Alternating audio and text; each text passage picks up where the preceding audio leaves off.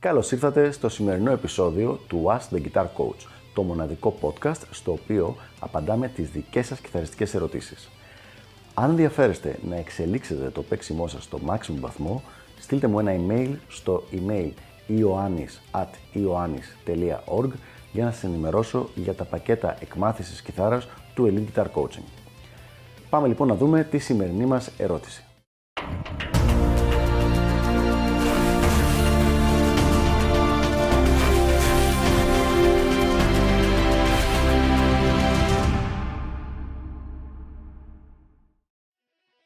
Στην κλασική κιθάρα αναγνωρίζεται το πτυχίο και το δίπλωμά της. Τι ισχύει όμως στην ηλεκτρική? Καλώς ήρθατε λοιπόν σε ένα ακόμα επεισόδιο του Ask the Guitar Coach Parent Edition. Οι συνηθισμένες ερωτήσεις γονιών για το θέμα της κιθάρας, της ηλεκτρικής κιθάρας, αλλά όχι μόνο, καθώς και επίσης το κατά πόσο είναι εφικτό οι, τα παιδιά τους να γίνουν επαγγελματίες μουσικοί και να ακολουθήσουν αυτή την καριέρα σε σχέση με μια πιο παραδοσιακή επιλογή. Πραγματικά, ίσως μια από τις πέντε πιο συνηθισμένες ερωτήσεις, μπορεί και τις τρεις πιο συνηθισμένες ερωτήσεις σε αυτό το τομέα, είναι το κατά πόσο είναι αναγνωρισμένο το δίπλωμα της ηλεκτρικής κιθάρας σε σχέση με το δίπλωμα της κλασικής. Και μάλιστα, επειδή υπάρχει η άποψη ότι το δίπλωμα της κλασικής είναι αναγνωρισμένο ενώ της ηλεκτρικής δεν είναι, Ε, κατα... υπάρχουν καταστάσεις όπου υποχρεώνουν τα παιδιά, οι γονείς, το παιδί να πάει να μάθει κλασική κιθάρα, ενώ αυτός, ας πούμε, θέλει να κάνει death metal και να παίζει τέτοιου είδους μουσική, για να μπορέσει να πάρει αυτό που λέμε ένα χαρτί. Υπάρχει σίγουρα αυτή η διπλωματογλαγνία στην Ελλάδα, δεν το συζητάμε, ότι αν δεν έχεις χαρτί δεν είσαι τίποτα. Αλλά πέρα από αυτό, αυτό τραβάει πάρα πολλές ώρες του παιδιού από τη μελέτη του πρωταρχικού οργάνου και δημιουργεί προβλήματα. Τέλος πάντων, το θέμα είναι, η ερώτηση όμως είναι άλλη και είναι απλή. Στην κλασική είναι αναγνωρισμένο το χαρτί. Στην ηλεκτρική, τι γίνεται? Σας έπιασα λοιπόν. Δεν είναι ξεκάθαρη η ερώτηση. Πρέπει να δούμε τι σημαίνει αναγνωρισμένο. Γι' αυτό το λόγο λοιπόν μπόρεσα και μίλησα για να μπορέσω να προετοιμαστώ για αυτή την ερώτηση και να έχω μια εμπεριστατωμένη απάντηση. Μίλησα με διάφορους καθηγητές και διάφορους ε, αντιπροσώπους συλλόγων καθηγητών κλασικής κιθάρας. Τι σημαίνει λοιπόν ότι είναι αναγνωρισμένο το χαρτί, ότι είναι αναγνωρισμένο το, κλασι... το δίπλωμα της κλασικής κιθάρας και το πτυχίο?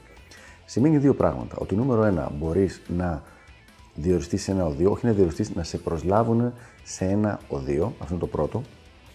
Και το δεύτερο είναι ότι μπορείς να διοριστείς μέσω ΑΣΕΠ, δηλαδή μπορείς να πάρεις μέρος σε εξετάσεις και να διοριστείς σε κάποιο α, δημόσιο σχολείο. Μπορείς δηλαδή να δουλέψεις σαν δάσκαλος μουσικής σε κάποιο δημόσιο σχολείο. Όταν λοιπόν τα μαζέψουμε όλα αυτά τα πράγματα, τα βάλουμε όλα κάτω, πρακτικά αυτή είναι η διαφορά. Ένας κιθαρίστας που έχει δίπλωμα κλασικής κιθάρας μπορεί να δουλέψει σαν δάσκαλος μουσικής σε δημόσιο σχολείο. Αυτό είναι το έξτρα πλεονέκτημα το οποίο του δίνει το δίπλωμα ή το πτυχίο της κλασικής κιθάρας. Η ερώτηση λοιπόν τώρα είναι η εξής. Για είναι αυτό κάτι το οποίο θέλει να κάνει ο ενδυνάμει κιθαρίστας? Δηλαδή πραγματικά υπάρχουν κιθαρίστες οι οποίοι θα το θέλαν πάρα πολύ να το κάνουν αυτό. Άλλοι όμως, με το που τους λες θα ήθελα να δουλέψεις και να κάνεις μάθημα γενικότερης μουσικής, δηλαδή νότες, ντο, ρε, μη, φα, σόλα κτλ. Σε μια τάξη από παιδιά του γυμνασίου, ε, θα βγάζαν φλίκτενες. Εξαρτάται από τον άνθρωπο. Είναι πολύ σημαντικό να καταλάβουμε ότι αυτό που λέμε ισχύουν μόνο για το δημόσιο σχολείο. Δηλαδή, αν είναι σε ιδιωτικό, δεν είναι υποχρεωτικό να έχεις δίπλωμα κλασικής μουσικής, κλασικής κιθάρας, και επίσης το ίδιο πράγμα συμβαίνει ε, και για τα οδεία. Πού θέλω λοιπόν να καταλήξω?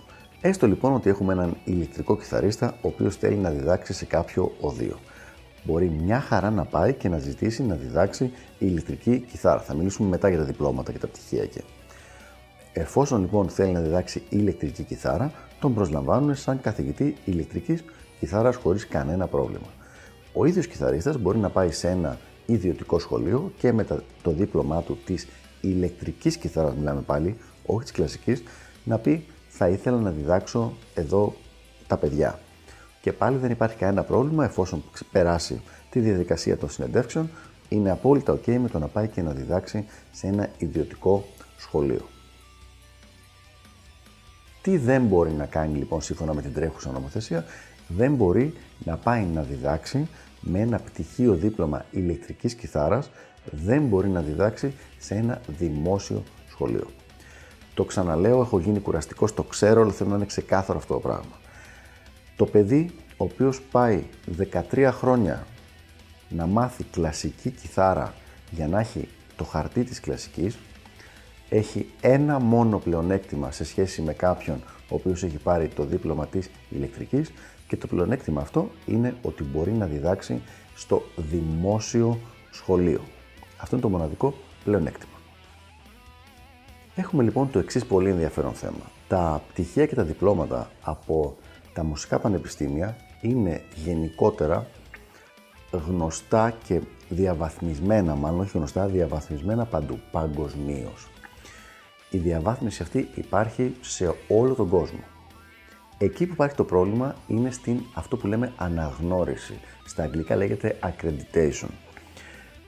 Το accreditation είναι μια τελείως διαφορετική διαδικασία, η οποία έχει σχέση με, απλά λόγια θα σας το πω, με τα συμφέροντα της κάθε χώρας. Δηλαδή, άνθρωποι που έχουν σπουδάσει ιατρική στα μεγαλύτερα πανεπιστήμια της Αμερικής και τα, εκεί που έχουν κάνει έρευνα η οποία μπορεί να τους φέρει να είναι ακόμα και στην τελική εξάδα των ανθρώπων που μπορούν να πάρουν Νόμπελ, ας πούμε, όταν έρθουν στην Ελλάδα, και όχι μόνο στην Ελλάδα και σε άλλες χώρες γίνεται αυτό, πρέπει να ξαναδώσουν εξετάσεις ή τουλάχιστον κάποιες εξετάσεις για να μπορέσουν να κάνουν την ιατρική και σε αυτή τη χώρα. Έτσι ακριβώς λοιπόν γίνεται και στα υπόλοιπα πράγματα. Το, τα μεγάλα πανεπιστήμια του εξωτερικού, τα μεγαλύτερα, το Berkeley, το τζι άι τι κτλ., δεν είναι αναγνωρισμένα από τους τοπικούς οργανισμούς της, τους ελληνικούς. Αυτό δεν σημαίνει ότι δεν μετράει το πτυχίο τους γενικότερα παγκοσμίως, σημαίνει ότι απλά, για να το απλουστεύσω πάρα πολύ, λένε κάποιοι οργανισμοί, από τη στιγμή που δεν ήσουν εδώ στην Ελλάδα, να δίνεις σε εμάς τα λεφτά σου, να, δίνεις εδώ, να πληρώνεις εδώ τα φροντιστήρια, νίκη και τα λοιπά και πήγες και το έκανες έξω, εμείς δεν σε αναγνωρίζουμε, γιατί έτσι, άσχετα με την ποιότητα του σπουδών σου. Και μάλιστα αυτό το πράγμα έχει, έχει πάρα πολύ ενδιαφέρον, πλάκα θα έλεγα, γιατί μπορεί από το ίδιο πανεπιστήμιο κάποια πτυχία να είναι αναγνωρισμένα και κάποια να μην είναι. Να είναι αναγνωρισμένο το master και να μην είναι αναγνωρισμένο το, το, το, το bachelor. Οπότε λοιπόν, με μια κουβέντα, δεν υπάρχουν κάποια χρήσιμα συμπεράσματα να βγάλει κάποιος ακολουθώντας αυτή, αυτόν τον τρόπο σκέψης. Είναι πολύ καλύτερο να κοιτάξουμε πρακτικά το τι μας επιτρέπει να κάνουμε το καθένα και τι δεν μας επιτρέπει. Και η διαφορά του πτυχίου της κλασικής κιθάρας και του διπλώματος με την ηλεκτρική είναι απλά ότι το πτυχίο και δίπλωμα της κλασικής σου επιτρέψει να δουλέψεις και στο δημόσιο σχολείο, ενώ της ηλεκτρικής είσαι μόνο στο ιδιωτικό. Ποιος είναι λοιπόν ο προβληματισμός μου και για ποιο λόγο δεν προτείνω γενικά αυτή τη λύση? Γιατί φυσικά υπάρχει η λαϊκή σοφία, η οποία λέει ότι ξέρει κανείς καλό είναι και καλά από το να ξέρεις μόνο ηλεκτρική, να ξέρεις και κλασική, δεν έγινε τίποτα, ακόμα καλύτερα θα είναι. Αυτό ισχύει αν κάποιος φτάσει το ίδιο επίπεδο στην ηλεκτρική, είτε ασχοληθεί με την κλασική είτε όχι. Πρακτικά αυτό το πράγμα δεν γίνεται. Εν έτη δύο χιλιάδες δεκαοκτώ το επίπεδο παίξηματος στην ηλεκτρική κιθάρα είναι απίστευτα υψηλό, το οποίο σημαίνει ότι αν κάποιος εκεί που είχε τέσσερις ώρες για να μελετάει τη μέρα, τις κάνει δύο τις ώρες, επειδή πρέπει να μελετάει άλλες δύο ώρες κλασική για να πάρει αυτό το χαρτί το οποίο δεν τον ενδιαφέρει κιόλας σαν είδος μουσικής, έχει μειώσει στη μέση τη βελτίωσή του. Άρα το πρόβλημα εδώ είναι ότι θα γίνει καλός, καλούτσικος σε δύο πράγματα και δεν θα γίνει καλός, καλός σε κανένα από τα δύο, το οποίο σημαίνει ότι μετά αυτό μπορεί να του δώσει πολύ περισσότερα προβλήματα στο να βρει δουλειά, για τον απλό λόγο ότι δεν θα είναι αρκετά καλός. Πάνω στην προσπάθεια δηλαδή της βαθμοθυρίας και της διπλωματολαγνίας αυτής, δεν θα έχει γίνει αρκετά καλός στη βασική του τέχνη, το οποίο είναι για τον άνθρωπο που θέλει να μάθει ηλεκτρική κιθάρα η ηλεκτρική κιθάρα. Αν τώρα κάποιος λέει, α, θα μ' άρεσε να κάνω και το ένα, να κάνω και το άλλο. Πλάκα θα έχει να δουλεύω και σε κάποιο ε, οδείο και σε κάποιο δημόσιο κτλ. Ε, σχολείο. Σε αυτή την περίπτωση, ναι, κανένα πρόβλημα να το κάνει. Αλλά επουδενή δεν θεωρώ ότι είναι απαραίτητο. Σε μελλοντικό βίντεο της σειράς θα πούμε για τα διαφορετικά πτυχία και διπλώματα που υπάρχουν στην ηλεκτρική κιθάρα.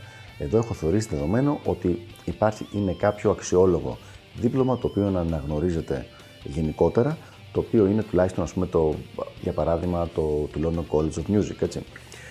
Εφόσον υπάρχει αυτό το δίπλωμα και έχει ασχοληθεί ο ηλεκτρικός κιθαρίστας με το να το πάρει, προσωπικά θεωρώ ότι δεν υπάρχει λόγος να ασχοληθεί με το δίπλωμα της κλασικής, εκτός αν τον ενδιαφέρει πάρα πολύ το συγκεκριμένο μουσικό στυλ. Αυτά λοιπόν για το συγκεκριμένο θέμα. Ελπίζω να βοήθησα και να έλυσα κάποιες απορίες των γονιών, ίσως και των παιδιών, για το συγκεκριμένο ερώτημα, και τα λέμε στο επόμενο επεισόδιο του Ask the Guitar Coach. Μέχρι τότε, μην ξεχάσετε, γράφτε από κάτω τις ερωτήσεις σας, όποια σχόλια έχετε, καθώς και ό,τι άλλο θα θέλατε να απαντήσουμε στα επόμενα επεισόδια του podcast. Γεια χαρά!